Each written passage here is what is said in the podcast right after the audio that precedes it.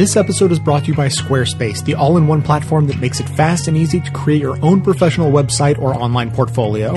For a free trial and 10% off, go to squarespace.com and use the offer code LEFT10. Now, welcome to the award winning Best of the Left podcast with clips today from the Thom Hartmann program, The Majority Report, The Rachel Maddow Show, Counterspin, On the Media, The Bugle, The Progressive Magazine, and The Young Turks. You know, if you just read the right wing media, there are two things that you know to be absolutely true. Or if you listen to Fox News for that matter. I mean, last night I was I, I, channel surfing. You know that Obamacare is failing. The websites are crashing. Nobody's showing up, but too many people are showing up, but nobody can get through. And, you know, so Obamacare is just an absolute uh, cluster. I mean, it's just an absolute, it's, it's a disaster. And you know that the government shutdown's really no big deal. I mean, over at Drudge, they got headlines like nine out of 10 IRS workers sent home, but over 1 million still on the job. You know, and Fox News, it's not a shutdown, it's a slowdown. You know, the president in a government shutdown has a lot of discretion over what continues running and what doesn't. And this president, President Obama, has been trying to manage this government shutdown that the Republicans provoked as a tantrum against Obamacare going into effect. He's been trying to manage this in a way that minimizes its damage to the United States of America and Americans. And that's why over at Fox they can say, oh, it doesn't look like a sky fell in. Just imagine for a minute that we had a Republican president. And, you know, Harry Reid and Nancy Pelosi had shut down the government. What would that Republican president have done?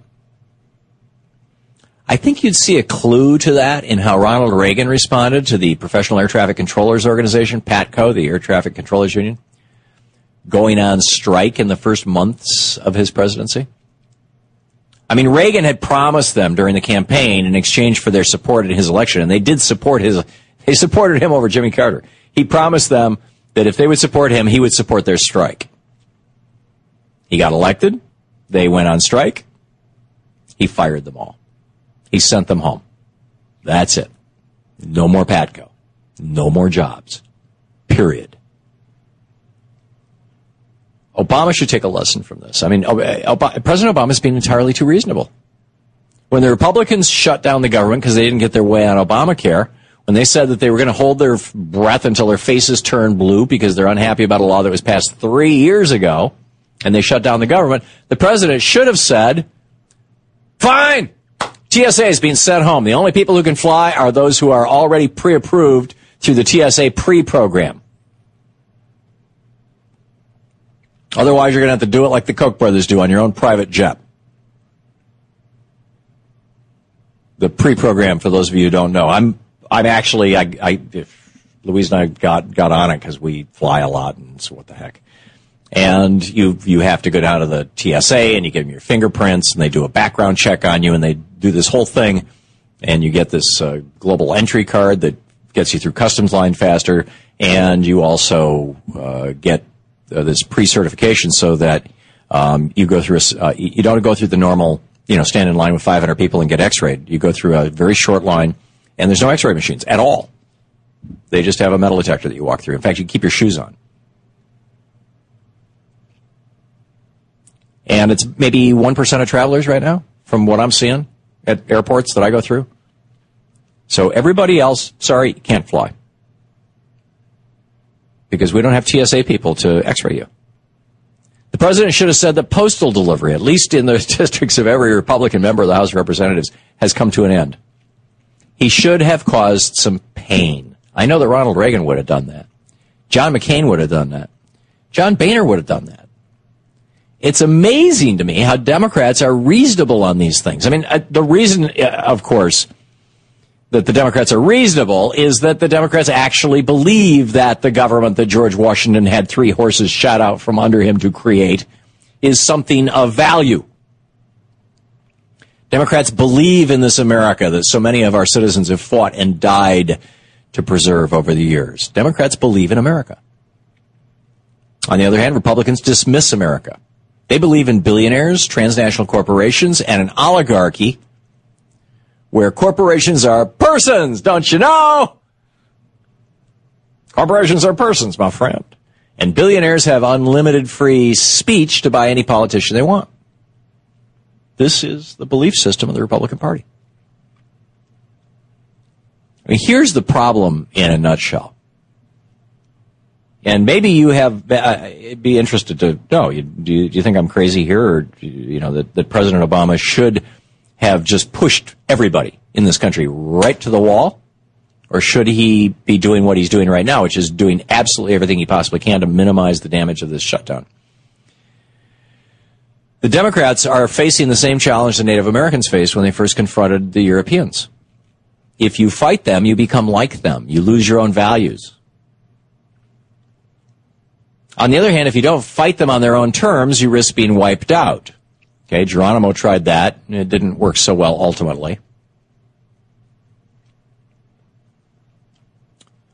There's a certain nobility to President Obama's position.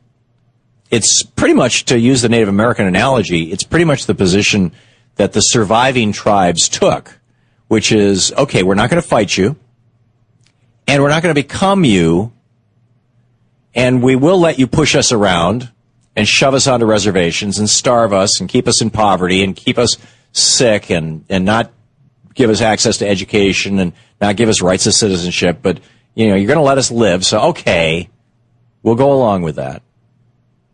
I mean, that's essentially what President Obama is saying to, to the Republicans. Because the Native Americans were faced with three choices be wiped out immediately, fight back, or cooperate and be oppressed. And Obama is faced with those three, three same decisions. And he has chosen to cooperate to a large extent. I mean, they say, you know, oh, he's holding the line, right? He's standing firm. Well, you know, by saying he won't sign anything but a clean continuing resolution. That continuing resolution has sequestration in it. It's the, the, the thing that he is saying, that the president is saying he's willing to sign, is the number that the Republicans put on the table. I'd much rather see him kick a little Republican ass right? I would much rather have him say, you know, to hell with that and, and take your dog with you too. You know, I mean, we're just, it's not, it ain't going to happen. For nine months now, it's been nine months since the Senate passed a budget and sent it over to the House, and, and every day for nine months, John Boehner has refused to have a conference committee to discuss between the House budget and the Senate budget any kind of compromise that would lead to a, an annual budget, an actual budget for the United States of America. John Boehner has been blocking that process. Right now, John Boehner personally, he's the only guy, is blocking a vote in the House of Representatives on just this continuing resolution that would fund the government for another six weeks. And then we get to do this all over again, right? I mean, just think about that.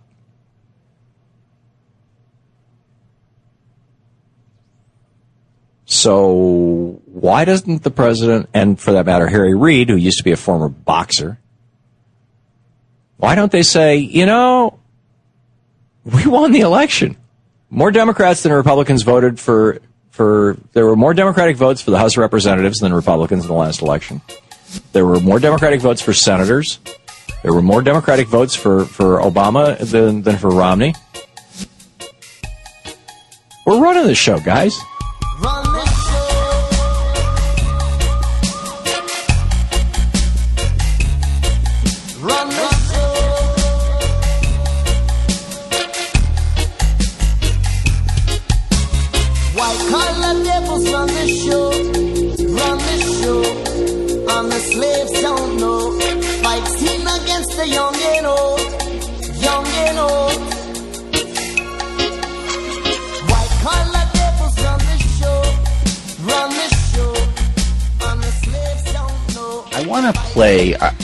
I think that this is very illustrative of what Tim and I were just talking about. This is some sound from Morning Joe.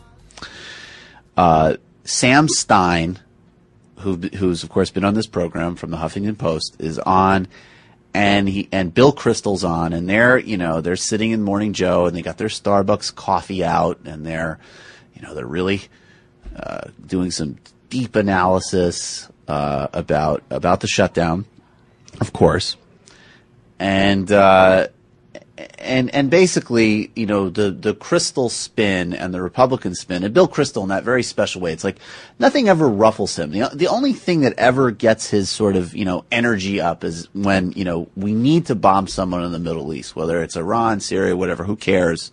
But besides that, he's very much that kind of like seen it all, did it all pundit. Like, eh, government shutdown. It's not such a big deal. Eh, healthcare. Eh, look so what? A baby's malnourished. Stop whining. Hey, a baby's not going to be malnourished. Then, yeah, who cares? Whatever. So that's his whole thing. Government shut down. It isn't a big deal. The sky isn't falling.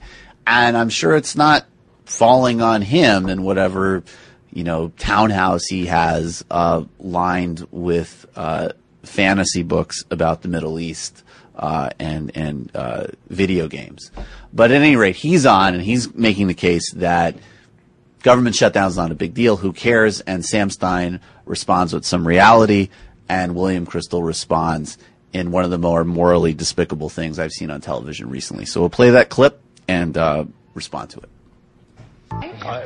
Uh, yeah, basically. Uh, I mean, I just the idea that this is not the end of the world and that they're funding the three most important agencies. I mean, it's maybe in your world, uh, it's not the end of the world, but you know, I, have spent the last you know six hours last night just surveying local news stories about this. I mean, 85,000 people are losing nutritional assistance in Arkansas. That's not inside the Beltway. That's in Arkansas. 13 Head Start programs are closing in Connecticut. That's not inside the Beltway. So for these people who are affected by these cuts, it could, it is sort of comparable to the end of the world. And I understand that, you know, it's great to wait it out and to, you know, negotiate from a better platform with more power and the debt ceiling and all that. But those two weeks that you waited out are consequential for a whole number of people, not just in the agencies that the Republicans want funded, but many, many agencies beyond that. And I think we tend to lose that perspective when we have these types of conversations. And that's all I wanted to say. Look, I think if there are genuine human emergencies, the Republican House should move to fund those relevant programs. But the entire federal government, I was chief of staff at the education department. I had to designate the essential employees when we shut down. And we designated, I joked to Bill Bennett, who was my boss, you know, can we just designate, say that no one at the education department is essential in all honesty? No, that's not true. And that's too flip because there are people who depend on education funds. I understand that before I get lectured by Sam. But the truth is, there are serious, there are parts that really are. There are parts that are serious, that, that are urgent, and parts right. that are not. The Republican House can move on cases of genuine human emergency, but a one or two week shutdown is not going to be the end of the world. And if we did, if you can't go into the Smithsonian, unless you're on food, unless you're on nutritional assistance, there's a really it's not going to be the end point. of the world. Honestly, even if you're on nutritional assistance from the federal government, you know, there's a really important the state of Arkansas can help out, localities can help out, churches can help out. I believe that no one is going to starve in Arkansas. Wow, that is one of the most listen to the casual cruelty, the relaxed sociopathy of that comment. That is, I, and I, I, I'll speak, you know, personally for a moment. Look, when I was young growing up, my family relied on food stamps at different points. My parents had me, they were very young, whatever, you know, irresponsible, supposedly. Maybe they were, in fact. But look, but look, they had me when they were young. They were working incredibly hard. And, you know, things just didn't work and at times. And the notion that we were living high on the hog or anything else was just it's grotesque. And I remember vividly, I remember moments when, uh, you know, I, look, I'm not going to exaggerate it, but I remember moments of there isn't a full dinner. What's going on? And them saying, oh, don't worry, you know, you'll be fine. Wanting and doing their best to shield me hide their shame, hide their fear about their son's well-being, about my sister's well-being, who was very young, uh, you know, almost a, almost a baby, and, and, and the notion that this isn't affecting everybody is just disgusting. And I'm going to read from a story. This is a type of local news report that Sam Stein was talking about that Bill Kristol obviously has no interest in. But this is from KSL, uh, a local television affiliate in Salt Lake City in Utah. And basically, up to 65,000 Utahns who use special supplement nutri- the special supplement nutrition program for women, infants, and children, more commonly known as WIC, will lose that assistance, and many say they did not see it coming. Mathia Olini, Olney, excuse me, is a Utah mother struggling to make ends meet and counts on WIC to help feed her family, which includes two sets of twins aged two years and six months. Money's very tight and we're struggling just to afford diapers right now, she said. Her youngest has medical problems and they use a special baby formula that costs about $750 a month. That's like a rounding error in Bill Kristol's checkbook, which he's gotten off of warmongering, blocking progress in America and ensuring people like this woman struggle. She, stip- she typically picks this formula up for free at the WIC office. Quote, and then back to her. We were supposed to go tomorrow for our appointment and pick up some, pick some up, and they called today and they said they were shutting down due to the government. Olney said.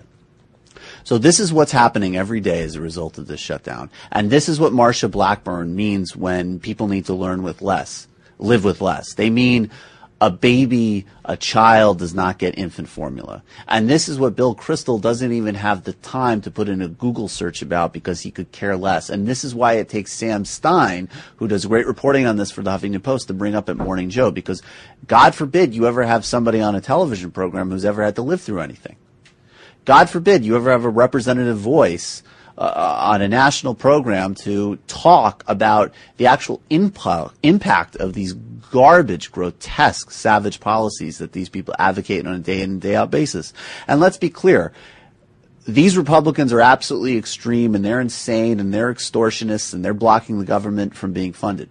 But, you know, moderate, reasonable people across the political spectrum are on TV every day coming out of green rooms advocating that there be slashes to programs just like this that cause this woman misery, that jeopardize this woman's mother's retirement security if her if she's even still there. I mean, forget retirement security. Let's be clear: Social Security, basic dignity, the bare minimum. God forbid they have that. I think listening to that clip shows you that it's not just a question of not being able to reason with people. It's really a profound, unbelievably disturbing lack of empathy and moral development that has taken to the core of American politics. And it's disgusting.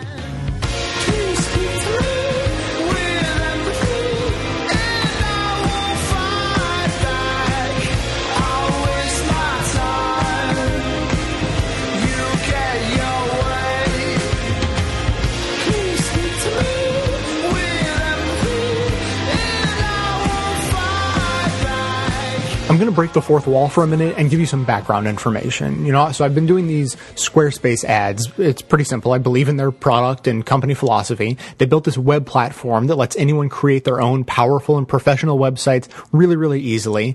And for this month, they wanted me to focus on their suite of commerce services. And I thought, okay, you know, no big deal. I can talk about that.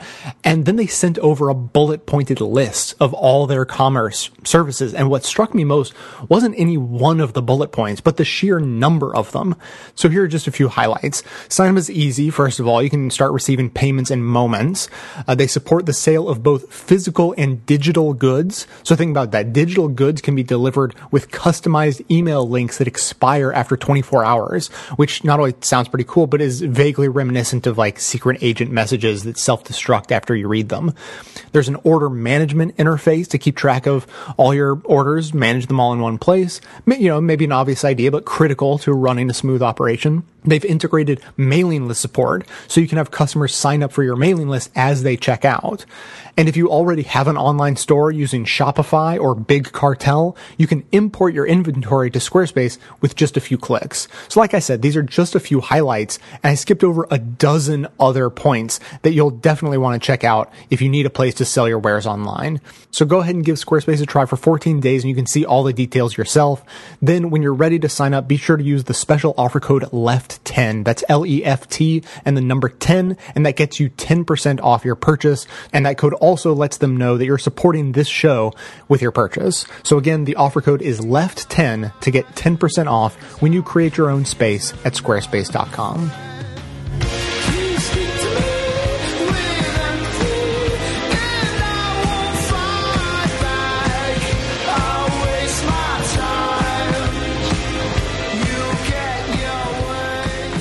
On November 4th, 1995, the Prime Minister of Israel, Yitzhak Rabin, uh, was assassinated. He was killed by a lone gunman as he was leaving a political rally.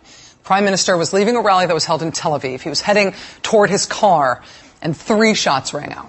Two of them hit him. He was struck in the chest and in the spleen, and a few hours later at a local hospital, he died. Yitzhak Rabin was murdered by an Israeli extremist who was angry at him for having participated in U.S.-led peace talks a few years earlier. This is Prime Minister Rabin along with President Clinton and the Palestinian leader Yasser Arafat. After Yitzhak Rabin was murdered, world leaders essentially traveled en masse to Israel for his funeral, and it all happened really, really quickly. The prime minister was killed on November 4th. The funeral was held two days later on November 6th, and the world essentially coalesced for the funeral. The U.S. contingent for that funeral in 1995 was enormous. Uh, it included not only the current serving president, uh, Bill Clinton, who was very close to Yitzhak Rabin, uh, but also former President Jimmy Carter and also former President George H.W. Bush, three presidents traveling together on Air Force One to the funeral. There was also a big congressional delegation that went along, including the then Speaker of the House, Newt Gingrich. And that trip to Israel for the funeral of Yitzhak Rabin in November 1995, that trip, not the events that precipitated it, not the assassination, but the trip itself, specifically the flight, is in part how we got the 1995 shutdown of the federal government, which is the last government shutdown before the one we're in right now. Quote, Gingrich had been invited aboard Air Force One to fly to the funeral. With a budget crisis pending, he expected that President Clinton would take time out during the flight to talk to him about a possible solution. But President Clinton, who seemed to be genuinely grieving over Prime Minister Rabin's death, stayed up front in a cabin with former presidents Jimmy Carter and George Bush on both the outward bound and return trips. Then, when the plane landed at Andrews Air Force Base outside Washington, Newt Gingrich and Senate Majority Leader Bob Dole said they were asked to deplane by the rear door. So three presidents out the front door, everybody else out the rear door. Uh, Newt Gingrich, a, a, few days into the 1995 government shutdown, told reporters the story of that snub on the plane as his way of explaining why he had to play such hardball with President Clinton on that year's budget. Quote, I think that's part of why you ended up with us sending down a tougher budget re- resolution, Mr. Gingrich said. This is petty, and I'm going to say up front it's petty. But I think it's human. Look at this from the Baltimore Sun. Gingrich links stalemate to perceived Clinton snub. As he has done repeatedly since returning home from the Rabin funeral, Mr. Gingrich railed against Mr. Clinton's treatment of him. At a breakfast session with reporters, Mr. Gingrich said he was insulted and appalled that the president had failed to invite Republican leaders to the front of the plane. Mr. Gingrich says, where is their sense of manners? Where is their sense of courtesy? And thus was born one of the most famous newspaper front pages of all time. This was the cover of the New York Daily News three days into the 1995 government shutdown. Crybaby! Newt's tantrum. He closed down the government because Clinton made him sit at back of plane. And this was not something the press made up, right? This was the Republicans' own explanation of why they had to do what they had to do. Newt Gingrich says he sent the shutdown bill to President Clinton specifically because of the bad manners, because his ego was bruised, because he felt disrespected. Not realizing how bad that sounded to admit until it landed on the cover of the Daily News with him drawn in diapers, Republicans seemed sort of surprised by the backlash. But the, the crybaby hurting the country for no good reason narrative, the fact that they were hurting the country essentially as part of a tantrum over their hurt feelings, that revelation did really help ratchet up the pressure on the Republicans in 1995 and 1996. It ratcheted up the pressure so much, in fact, that they eventually gave in and eventually the government reopened. But you know what? It was not just that one time. And because you've been good this week and because it's been a long week, I'm about to show you something that will crystallize for you, that will remind you in very uncertain terms, very, un, very certain terms, uh, why it is that you miss Barney Frank being in Congress. It was five years ago this week when we were in the midst of a different kind of crisis. We were in the midst of a financial catastrophe as a nation. That's when Wall Street was melting down and taking the country with it. This week, 2008. It was five years ago this week when Republicans, in the midst of that crisis, messed something up in the House. One of the most dramatic moments in that entire financial collapse was when Congress unexpectedly, surprise, voted against a rescue package for Wall Street to try to stop the meltdown. It was at a time when it seemed like Wall Street, indeed the whole financial system, might not be there at all the next morning unless the government took this action. And when Republicans in the House unexpectedly voted down that rescue package, this was the front page of the Daily News. The stock market plunged 777 points. It was the biggest point plunge of all time. And whatever you think of that vote on the merits, part of why it was so consequential at the time is that nobody expected it to fail. Republicans thought they had the votes. They said they had the votes. They thought it was going to pass. And they put it on the floor and oops, what happened? This was the explanation they came up with for why they unexpectedly failed, why they could not count their own votes. This is what they said.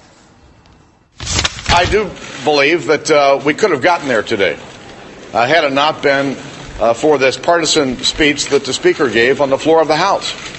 I mean, we were, we were, we've put everything we had into getting the votes uh, to get there today. Uh, but uh, the speaker had to give a partisan voice that, that poisoned our conference, uh, caused a number of members that we thought we could get to go south. We did think we had a dozen more votes going to the floor than we had. No more than that, but we thought we had a dozen more. I think, unfortunately, too many of our members were already on the floor when they heard uh, that late speech with the speaker. See, they, they would have voted to save the United States of America from financial catastrophe. They wanted to. But they found themselves unable to cast those votes because somebody else's speech hurt their feelings. They wanted to help the country. They did. They just couldn't anymore because their mellows were seriously harshed. Seriously. And this is why you miss Barney Frank being in Congress. There's a terrible crisis affecting the American economy. We have come together on a bill to alleviate the crisis. And because somebody hurt their feelings, they decide to punish the country. Somebody hurt my feelings, so I will punish the country. I mean, that's hardly plausible. And there were 12 Republican members who were ready to stand up for the economic interests of America, but not if anybody insulted them. I'll make, it, I'll make an offer. Give me those 12 people's names, and I will go talk uncharacteristically nicely to them. and tell them what wonderful people they are, and maybe they'll now think about the country. And maybe they will now think about the country. Doing something that you know will hurt your country because you feel personally disrespected, because nobody has stroked your ego enough and complimented you enough and said nice enough things to you and let you use the more prestigious plane door. You know, it's, it's just not a good look.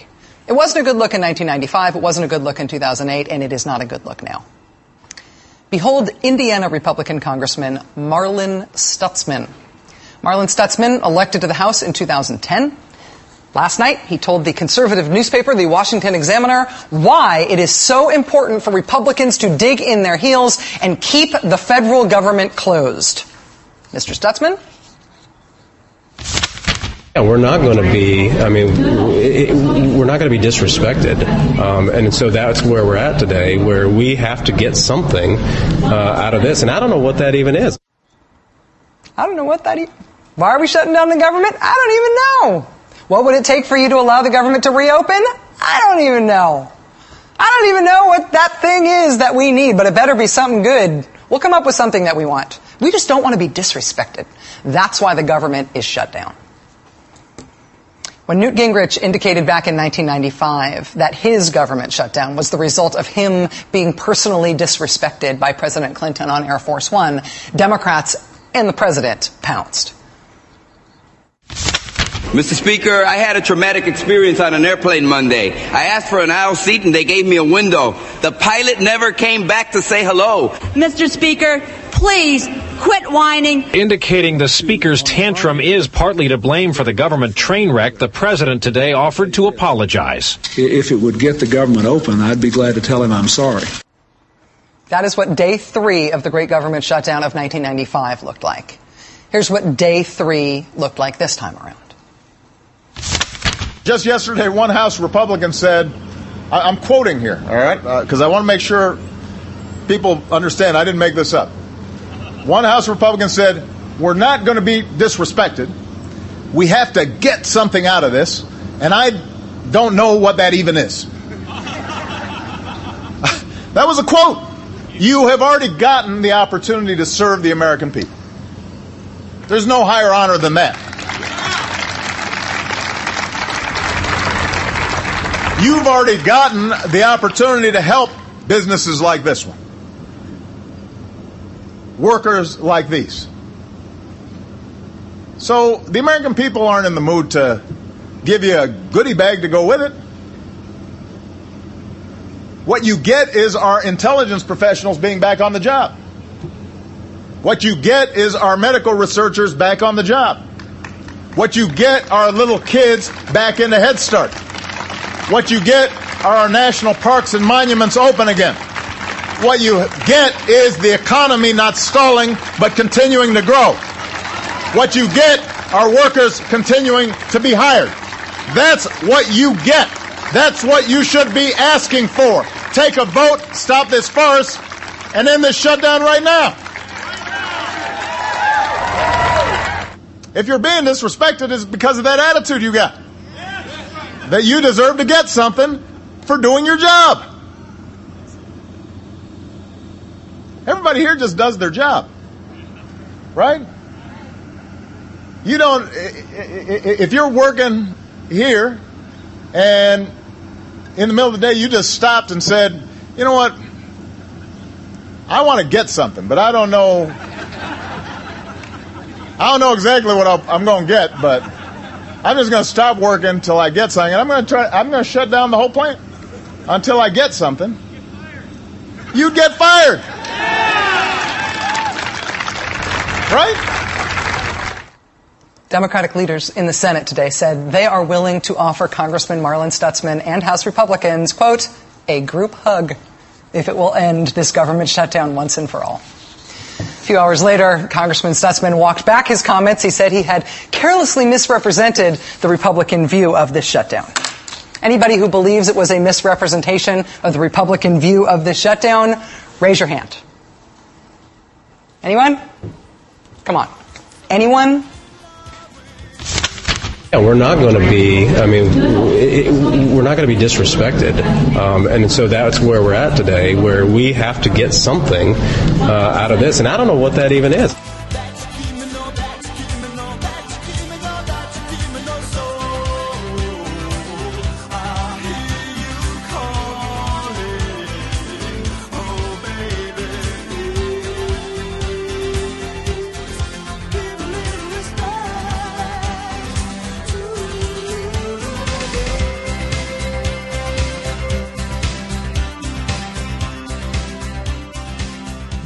Media are bending over backwards not to blame one party or the other for the government shutdown. No, it's a problem of both sides behaving badly, they say. As NBC anchor Brian Williams put it, the Republican controlled House is passing bills the Democratic controlled Senate keeps rejecting. On October 2nd, USA Today's Susan Page called the showdown a dramatic demonstration of a dysfunctional capital where little compromise can be found. While all this may be technically true, it's misleading. The House could hold a vote on a spending bill similar to the Senate bill, which would fund the government without undermining Obamacare. Congressional observers say it would pass if House Speaker John Boehner would allow it to come up for a vote. Problem solved. But Boehner, following the lead of a minority of his own party, is committed to a strategy, shutting down the federal government unless the Senate agrees to gut the health care bill. Well, that's unprecedented. Pointing this out, though, would challenge the media to declare one side more responsible for a crisis than the other, something establishment media are loath to do, preferring to report everyone's behaving badly, as typified by the Washington Post headline In Shutdown Blame Game, Democrats and Republicans United. It's the other side's fault.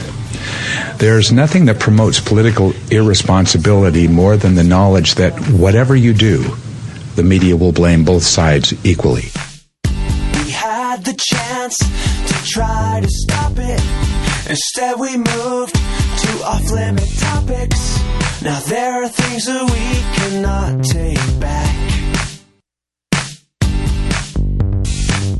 So we're waiting for the other one to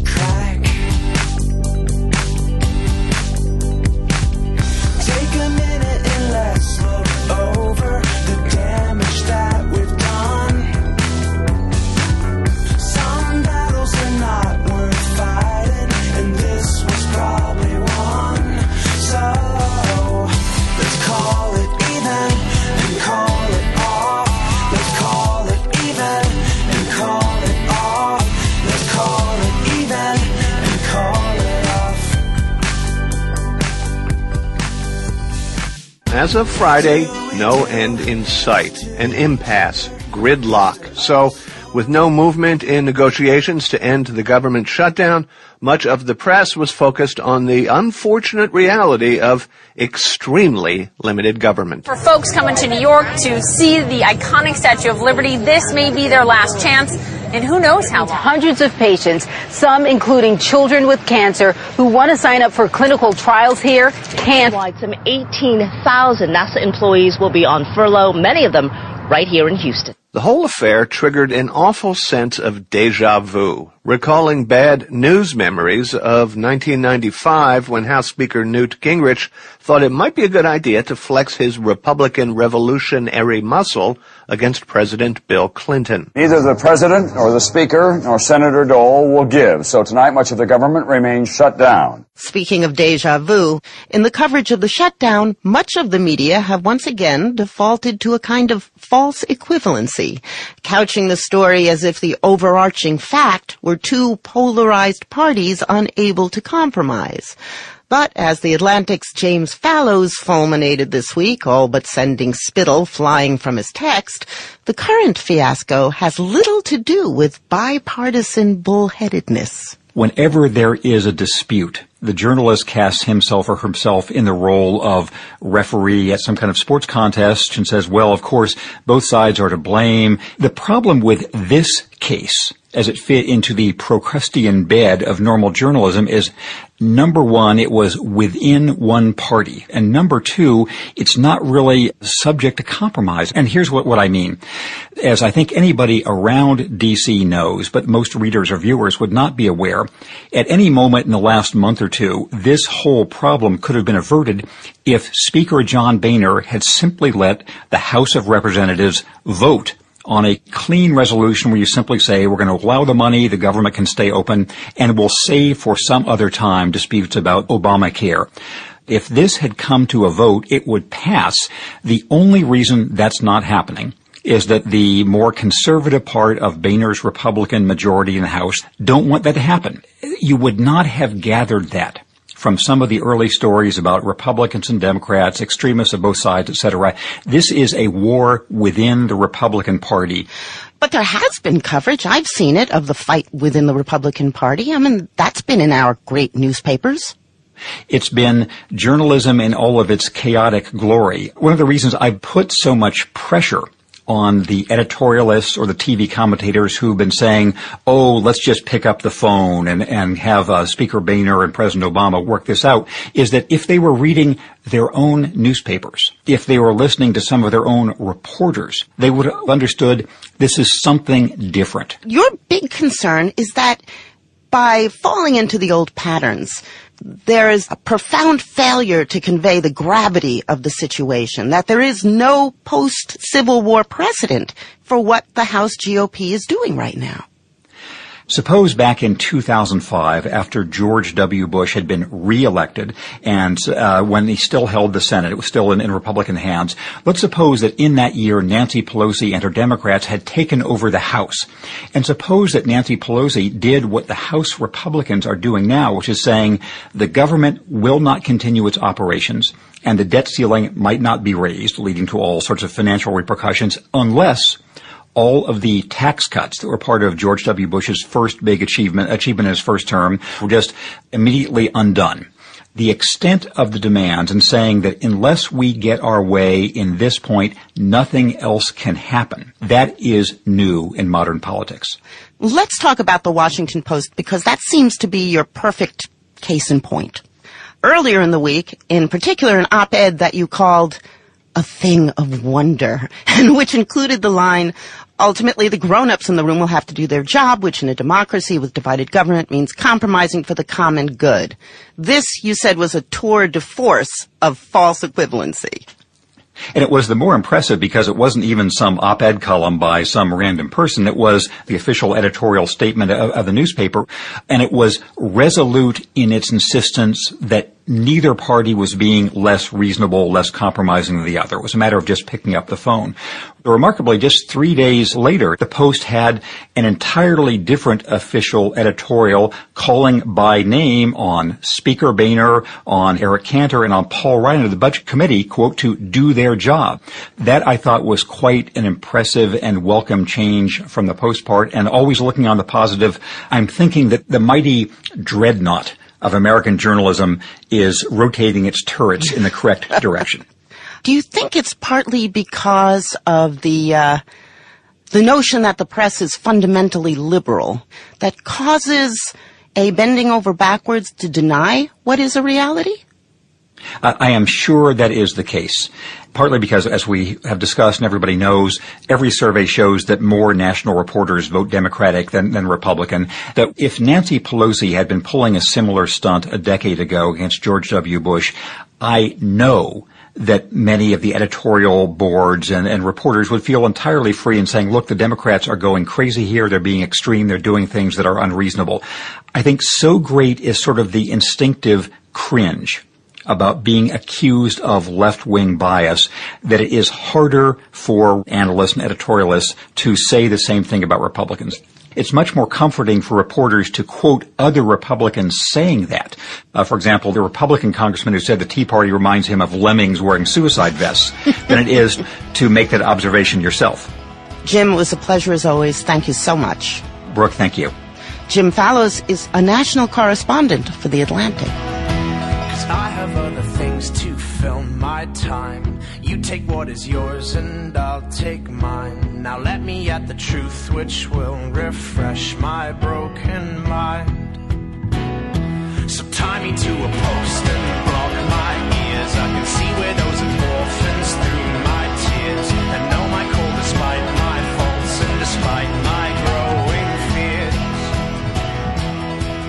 Top story this week Anarchy in the USA! And I speak to you from a country, Andy, currently without a government.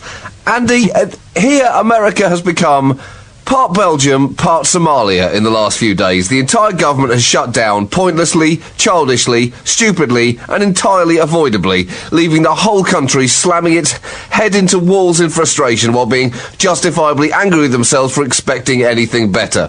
There is absolutely no need for this to be happening here right now, Andy, but inexplicably Congress has decided to do it anyway. And all of this is happening in protest over Obamacare, the healthcare system that was passed by the House, examined by the Supreme Court, and which is now the law of the land. The House has tried to overturn it with 42 separate votes, all of which failed, and now they've shut down the government for refusing to pass a budget which includes funding for it. It is, at best, petulant, and at worst, an act of breathtaking but depressingly precedented f***wittery. So, so now, all non-essential government workers have been furloughed, which means uh, programs have been shut down left, right and centre, and on the most immediately visual level, some of America's most popular landmarks have shut down. Yellowstone Park, closed. Yosemite National Park, concreted over. Jellystone doesn't exist. You're thinking of where Yogi Bear lived. Statue of Liberty has a hood over her head. Grand Canyon, completely filled in. They have filled the whole thing in with sawdust, Andy, just in case anyone tried to take an illegal peek at it. Is it true that uh, if this goes on for another week, the Statue of Liberty will be uh, will have to put on a full niqab? Yes. Yes, that is absolutely. I mean, it could be true, so that basically makes it a fact, Andy. This is, of course, just the tip of an extremely irritating iceberg. Thousands of workers are going without pay. People living paycheck to paycheck are, already struggling. Meals on Wheels has cut back. Head Start has frozen. Scientific research has been held up. And the lack of empathy from some conservative pundits has been mind-blowing. Many have been on TV this week claiming that the effects of the shutdown are not that bad. Essentially arguing, well, how can it be painful if I personally don't feel anything? And and, and no one I'm personally acquainted with also feels anything. Look, if I couldn't do my job as a bloviating talking head for a while, I'd simply fall back on the royalties from my books or do a few more after dinner speeches. Why can't everyone else do that? Because they're afraid of hard work. That's why. And please don't bother me with sob stories. Oh, boo hoo. Museums and national parks are closed. Well, I don't go to those anyway, which proves that we don't need them. Oh, boo hoo. So a few zoo workers get furloughed. I am not personally a panda, so why should I care? and all, of, you all, of that, all of that, Andy, would be true if all government did was spend your money, give your daughter free abortions, and scoop up panda shit. And I'm not saying that it doesn't do all three of those things, Andy, extremely well. They, they, they do them well. But government does other stuff too, like, say, the Centre for Disease Control here, whose staff have been cut by two thirds now the government has shut down, meaning they'll be completely unable to monitor the beginning of flu season, or as it's otherwise known, now now, immediately now. And if even the imminent threat of disease doesn't scare conservatives into seeing the innate value of government, Andy, what about something that truly does terrify them, such as Mexicans? Because the government, grinding to a halt, has also shut down E-Verify, the government system allowing the companies to check the legal status of employees. And when you add that to the Centre for Disease Control closing down, it's not just Mexicans streaming over the border now, Andy. It's Mexicans with the flu, sneezing all over your plants. And think about what that means. You pick a flower, you give it to your wife, boom, your whole family is dead. I've heard also that the uh, entire five and a half thousand mile long border with Canada is now patrolled by one man. yes. When that has to, I mean, America is basically on the brink of collapse. Well, he's got, Um, he's got a pair of binoculars, Andy. He'll be fine. So the United States of America is uh, is shit. Sorry, shut. What what is the past tense of shut? shit. Shut. Shut it. Fucked. Shut. It's shut. Shut. And uh, the world's self-styled number one nation has essentially voluntarily applied for official global laughingstock status, uh, with an internal budget spat that has basically made the ancient Greeks sit up naked in their graves and admit, well, democracy was a nice idea, but frankly, in practice, it is total shit. And um, I guess it just goes to show, John, the uh, ancient saying that you can't spell Tea Party Republican without fing lunatic.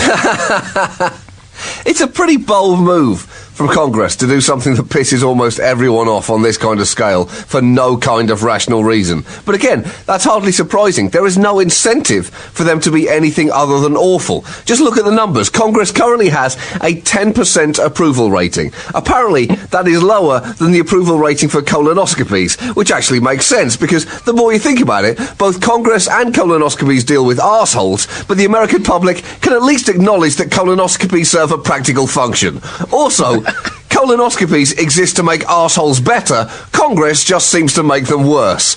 And yet, Andy, and yet, even with this mere 10% approval rating, members of Congress also have a 90% re-election rate. How is that fucking possible, Andy? They're somehow batting 900 while striking out every time they're at bat. That doesn't obey the basic laws of mathematics. Uh, Harry Reid said, uh, We need to act like adults. Uh, now, I mean, it does, as you say, American democracy is clearly in a bit of a state, but it's not good when people have to say that. And also, he has to specify which adults it needs to behave like. Do not, for example, model yourself on adults such as A, me, B, Hulk Hogan, which is basically who they seem to have been acting like, or C, Hitler, who was in many ways much naughtier as an adult than he was as a child. Um, Maybe act like teenagers instead. Just ignore the fact that you don't really like each other and just get it on anyway. President Obama, just before the shutdown, said that he would not set a precedent where an extremist wing of a party holds a government to ransom. But, you know, here's the thing. That is happening right now, Andy. The only thing he does get to decide is whether to pay the ransom or not. Because the letter from the so-called Suicide Caucus here of 80 Republicans from safe seats that's put us on the path to this mess could not have looked any more like a ransom note if each letter was cut out the pages of magazines. You, now, you might think, well, how can 80 congressmen possibly have the power to do something as incredible as this? And it's because they face no consequences. Andy, absolutely none. The roots of this go so deep. And even though this is absolutely a Republican tantrum that's being thrown here, Both sides are responsible for them being able to throw it. Those 80 districts were all won by Republicans with an average margin of victory of 34%. That is unhealthily high. And a shocking amount of America's congressional districts have now become completely uncompetitive, all due to gerrymandering, strategically redrawing electoral maps every 10 years for political gain. Gerrymandering, of course, is an Old English word meaning grouping all of the black people together. Now, this is why congressional maps in America no longer resemble shapes found in nature, and instead look like they've been drawn by a baby in the middle of being burped. They're, they're drawn. they're drawn by whichever part, uh, whichever party controls the state house every decade when a new census is available. And historically, Democrats have in fact been more guilty of this than Republicans. This shores up safe seats, but also means that any challenges are likely to come from the extreme wing of any party, meaning the Republicans may not have to run against a Democrat at all, as the Democrats may not even bother running a candidate. But they do have to run against a Tea Party maniac, pulling them even further to the right. It just makes you realise that America's democracy is even more deeply f***ed than you previously thought, in more ways than you were even aware of. It's awful, Andy. What's happening here is terrible. It seems to have got worse since you weren't there, John. I can't disagree with that, to be honest. and the most horrifying part of all of this is that it's about to get so much worse with the debt ceiling negotiations here in a couple of weeks. Because believe me, this budget shutdown is only fiscal foreplay compared to the orgy of incompetence, the sheer brinksmanship bangfest that is going to take place in America in a fortnight. So I guess the question is, John, will common sense prevail? And the answer is obviously no. Uh, it's constitutionally not really supposed to. and currently, the American uh, legislature is working about as harmoniously as a bunch of T Rexes and a bunch of Stegosauruses arguing over who gets first bite of the nice, juicy asteroid that appears to be heading their way for dinner. And it all basically comes down to the eternal dick jousting contest that is healthcare in America. And there's some, there are some extremely priapic political prongs being sharpened as we speak. And uh, the Republicans are trying to force uh, various compromises to uh, stall Obamacare, including the latest one uh, I read about this morning, John the right for anyone earning over $300,000 a year to shoot a poor person once a year Uh-huh. to compensate for more of them having access to basic life-saving treatments. So maybe that that is the that is the uh, the one ray of hope. Maybe that will be the compromise that works. So, if this is not solved, how is it all going to pan out? Well, uh, we've run this through the Bugle's Predictor X 3000 future simulator, and, well, it doesn't look good for the uh, celebrity nation of 300 plus million and one time World Cup uh, football semi finalist. Uh, within a week, UN peacekeepers will have been deployed to the capital. There will be airdrops of emergency food and some basic common sense. Uh, as you say, national parks have been closed, the uh, Grand Canyon, well, first filled with sawdust, and then there'll be a giant infestation of uh, guinea pigs that will have to be dealt with. the Pentagon is going to run out of money by next Wednesday, leaving the US vulnerable to a pincer attack by the new Canadian Mexican alliance. The government hurriedly supplying extra pitchforks to farmers to defend their lands. The disbanded US military will be sold piece by piece to the highest bidder, so expect some high profile transfers of four star generals to the Chinese army or the Congolese rebels. Apart from the Air Force, which is going to be made into a Major League Baseball franchise, the Washington Wing Wagglers. uh, Mount Rushmore and this is, I mean, this really gets to the heart of it, John. Mount Rushmore under threat, with suggestions that uh, Abraham Lincoln's eyebrows are going to be raised. Oh no! George Washington given a disapproving scowl. T.J. Jefferson's mouth uh, altered to make him look like he's about to say the second F in for fuck's sake. and uh, Teddy Roosevelt will be replaced with Lindsay Lohan seductively eating a banana. It is that serious, John. That's it. And also, Washington National Zoo will become the de facto seat of government, uh, with a barely discernible difference, but a significant cost saving. The monkeys stand for honesty, giraffes are insincere, and the elephants are kindly, but they're dumb. Orangutans are skeptical of changes in their cages, and the zookeeper is very fond of rum. Zebras are reactionaries, antelopes are missionaries, pigeons locked in secrecy, and hamsters turn on frequently. What a gas you like to come and see at the zoo. People keep wondering when the Republican craziness is going to end and when the shutdown will be over. Well, I think I got the answer. It'll end when the rich people who run the Republican Party tell the Tea Party folks to take a hike. And that day may come soon. Already the Dow Jones is down 4.7% and the S&P is down 3% from their record highs just a few weeks ago, before Ted Cruz and Michele Bachmann started all this nonsense.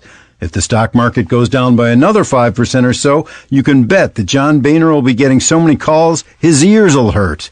Because it's the rich who own the lion's share of the nation's stocks. And the richer you are, the more stocks you own. The top 1% owns 35% of the nation's stocks. The 1% were made whole after the Great Recession since the market totally recouped its losses, whereas most Americans still haven't come close to recovering from the devaluation or foreclosing on their homes or the loss of their jobs. Face it, people in the top 1% don't like losing money. As Will Durst likes to say, that's why they're in the top 1%. And they also happen to be the very same people who fund Republican political campaigns. They can't be happy right now, and soon they'll make their unhappiness felt. I'm Matt Rothschild, and that's how I see it.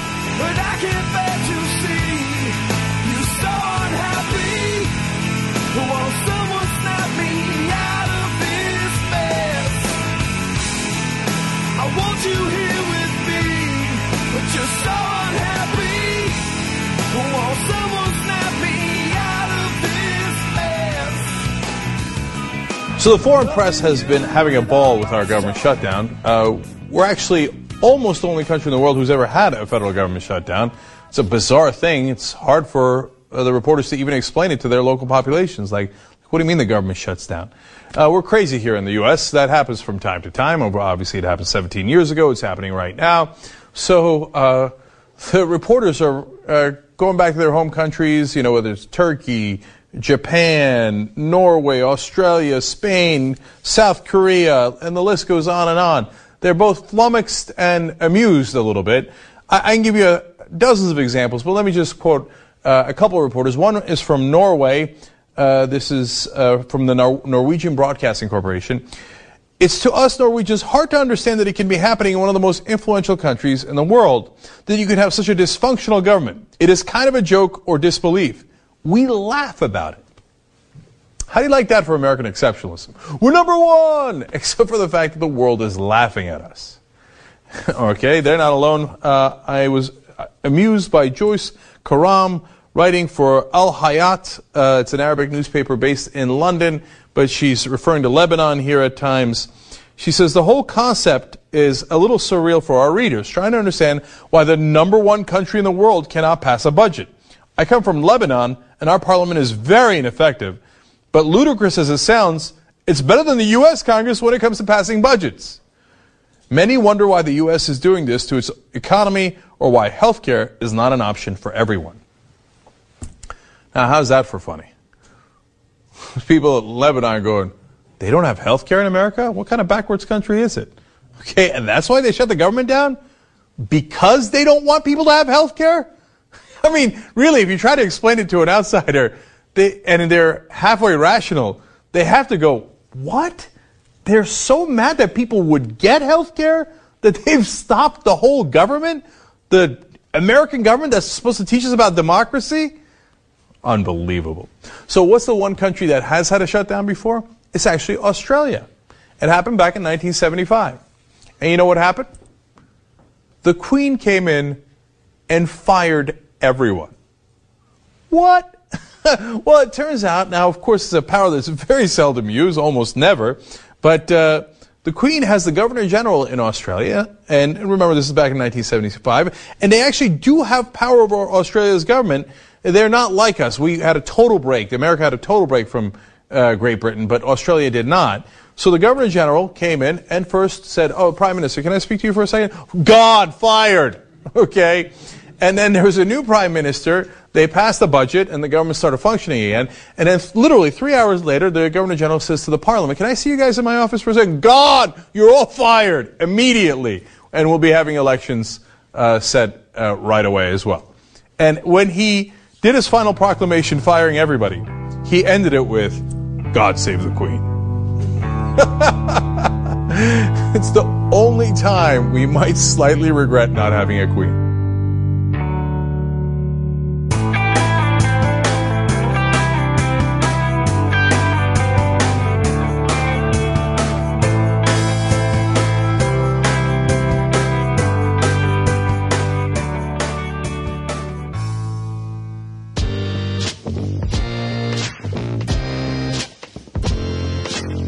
Jay, this is Jim Wilmot. Uh, I love the show. I'm in Asheville, North Carolina, by the way.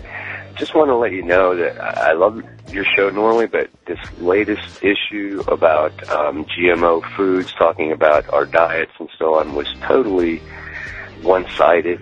There, I mean, I thought Sam Seder did a terrible job of analysis of the interview of a 14-year-old GMO activist. He supposedly smacked smacked down a Shark Tank uh, guy, entrepreneur. You know, it it wasn't a smackdown. They were trying to have a conversation. I thought the interviewer was polite to the young girl, and and the uh, Sam Seder's tried to make it out that he was bullying this young girl. He wasn't. He was asking her pointed questions. A lot of the research that GMO activists are using is bogus research. I'm not saying that there aren't concerns about GMO foods, but it, it is a very serious issue with vitamin A in, in third world. And if there's a way to increase vitamin A through a genetic mutate or genetic manipulation of a DNA protein in rice. I don't see a huge problem with that. Yes, there should be more human studies, but at the same time, there is no credible evidence that DNA, that GMO foods are causing us problems. So um, I just was disappointed with that segment uh, in that last show. Thank you very much. Bye bye.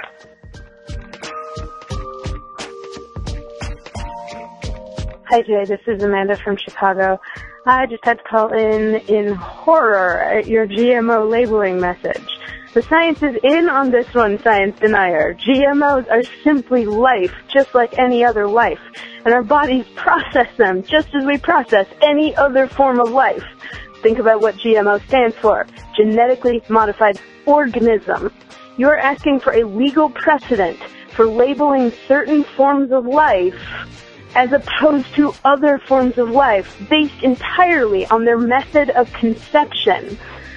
Genetic modification is simply a means of conception. A genetically modified organism, just like a baby made in an IVF petri dish, is a life. Think about potential future consequences for legislation like this, Jay. I know GMO science denying people are trying to stem what they see as the tides of some futurist dystopia where children are made in factories, but guess what? That future is here. How do we respond? Do we respond with fear? Do we slap a label on children that we fear might taint our natural children? Do we make it illegal for natural children to marry GMO children? GMOs have been with us for a long time. The lab-based form of genetic modification that springs to everyone's minds at the politicized term GMO is simply a more efficient way of doing the exact same thing we've been doing for thousands of years.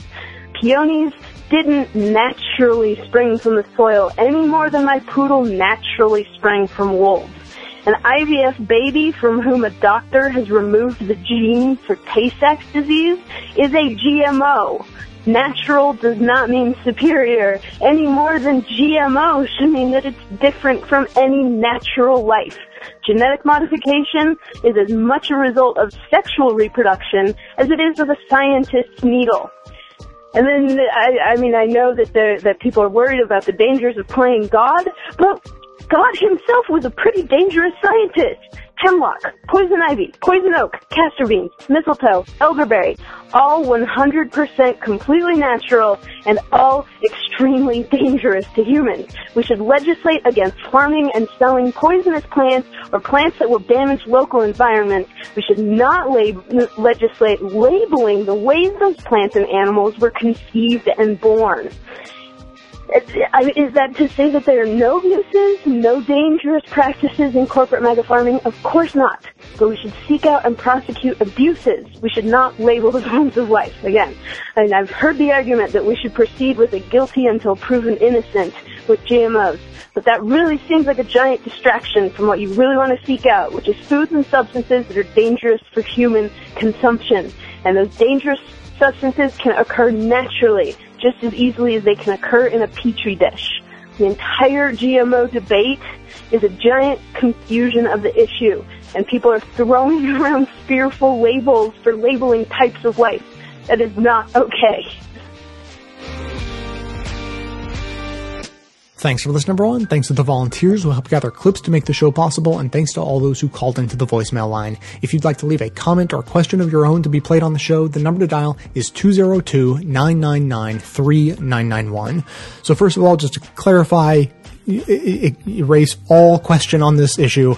I am not an expert on food in general or GMOs in particular. And because I, you know, I've never worked in the field and it gets talked about so rarely and, and I, I have the opportunity to make shows about it so rarely that there's a lot about it that I, I sort of learn and then forget because it's not continually reinforced. So I'm noticing this pattern that you know every time I have to sort of relearn what the foundational issue of GMOs is, the the, the argument that makes the most sense to me as to why there should be concern about them. And uh, so, the, you know, as we heard in the callers today, that you know it's, it's all the science says it's perfectly healthy for humans to ingest uh, genetically modified food. And what we need to understand is that is not the only question here. Whether or not it's healthy for humans to ingest genetically modified food is not the only question. It's not about denying or supporting the science behind that question. It's about realizing that there are more questions here that the pro GMO side isn't addressing at all.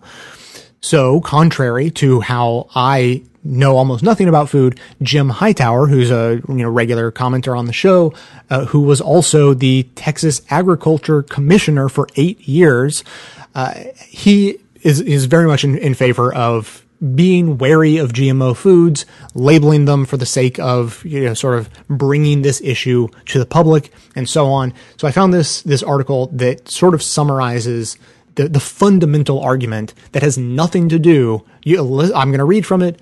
Notice that whether or not GMO foods are healthy for humans to ingest is nowhere near the central thesis of the article. So uh, this is from 2012. It's called Monsanto, Dow, and Genetically Modified Trouble. And so in reference to Dow Chemical, the company, he says, the chemical giant is in line to gain approval for putting a genetically altered corn seed on the market that will produce corn plants that won't die when doused with high levels of 2,4-D. This potent pesticide is an ingredient in Dow's notorious Agent Orange defoliant, which did such extensive and horrific damage to soldiers and civilians in the Vietnam War. However, the corporation and the feds claim that 2,4-D was not the deadliest ingredient of the killer defoliant and has not yet been proven to cause cancer in humans. So, they're pressing ahead to let this corporate constructed seed be planted across America. Dow now sells 2,4-D to help kill various weeds, but the herbicide is so strong that it also kills nature's own version of corn plants. Thus, Dow's genetic engineers went into the corporate lab and manufactured a new corn that's immune to the weed killer. This would let the chemical maker profit from selling the patented seed, plus enjoying a huge increase in sales of its 2,4-D herbicide. Happy day for Dow, not so happy though for consumers worried about the untested long-term health consequences of the altered corn and the carcinogenic possibilities of ingesting more 2,4-D. Also, when sprayed, this herbicide can vaporize and spread for miles, killing crops that are not immune, poisoning the surrounding environment, and endangering the health of farmers and townspeople throughout the area. Dow is hardly alone in pursuing its happiness at the expense of others. Indeed, rather than finding ways to cooperate with the natural world, America's agribusiness giants generally reach for the quick high-tech fix in a futile effort to overpower nature. Their attitude is that if brute force isn't working, they're probably not using enough of it. Monsanto, for example, has banked a fortune by selling a corn seed that is genetically manipulated to produce corn plants that won't die when sprayed with a toxic weed killer called Roundup. Not coincidentally, Monsanto also happens to be the maker of Roundup, so it has profited from the seed and from the surge in Roundup sales that the seed generated. Slick. But Mother Nature, damn her, has rebelled. So much of Monsanto's poison was spread across America in the past decade that weeds naturally and rather rapidly developed a resistance to it. As a Dow chemical agronomist put it, the real need here is to diversify our weed management systems. Exactly right. We need non-chemical, non-GMO sustainable systems that work with nature. But no, the Dow man didn't mean that at all. He was calling for more brute force in the form of his corporation's altered corn seed, the one that can withstand being doused with Dow's super potent 2,4-D weed killer. Use this, he promises, and this time nature will surely be defeated. Wrong. Nature doesn't quit. The weeds will keep evolving and will adapt to Dow's high-tech fix too. By pushing the same old thing relentlessly, says an independent crop scientist, agribusiness interests, quote, ratchet up America's dependence on the use of herbicides, which is very much a treadmill, unquote. So that is that's the argument that makes the most sense to me. So rice with extra vitamin A added to support the health of hungry people in Asia sounds like a great thing that I don't instinctually have a problem with. Obviously not all GMOs are created equal and I don't have an equal problem with them.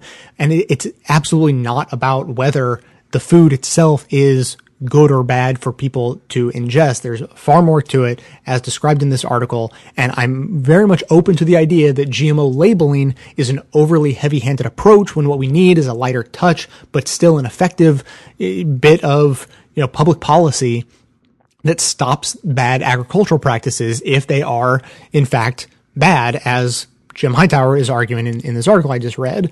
And, you know, I mean, it reminds me of the mortgage industry. People have no idea how, you know, how a bank handles a mortgage, what they do with it after the papers are signed. Similarly, people have no idea. They're completely disconnected from where their food comes from and how it's produced. And it's sort of in a similar, similar way. If you allow corporations to pursue practices that are enormously profitable for them in the short term, but completely short-sighted and potentially disastrous for the rest of us over the long term, then this should sound really familiar to you. And the only way to change public pol- policy is to make people aware of the fact that there is a problem in the system. And that's what GMO labeling is all about. If there's a better idea, I would very much want to hear what that idea is and then to pursue that idea. GMO labeling just happens to be the best thing we have to work with at the moment. So that's going to be it for today. Thanks to everyone for listening. Thanks to those who support the show by becoming a member or making one-time donations, as that's absolutely how the program survives. Of course, everyone can support the show just by telling everyone you know about it and by donating your accounts at donateyouraccount.com slash best of the left. It's an incredibly easy way to help spread the word of the show. Stay tuned into the show by joining up with us on Facebook and Twitter. And for details on the show itself, including links to all of the sources and music used in this and every episode, all that information is always posted post it in the show notes on the blog. So coming to you from inside the Beltway, yet outside the conventional wisdom of Washington, D.C., my name is Jay, and this has been the Best of the Left podcast coming to you every third day, thanks entirely to the members and donors to the show from bestoftheleft.com. And it's a crying shame how we get so trained. We can't see past our sad stories and wonder what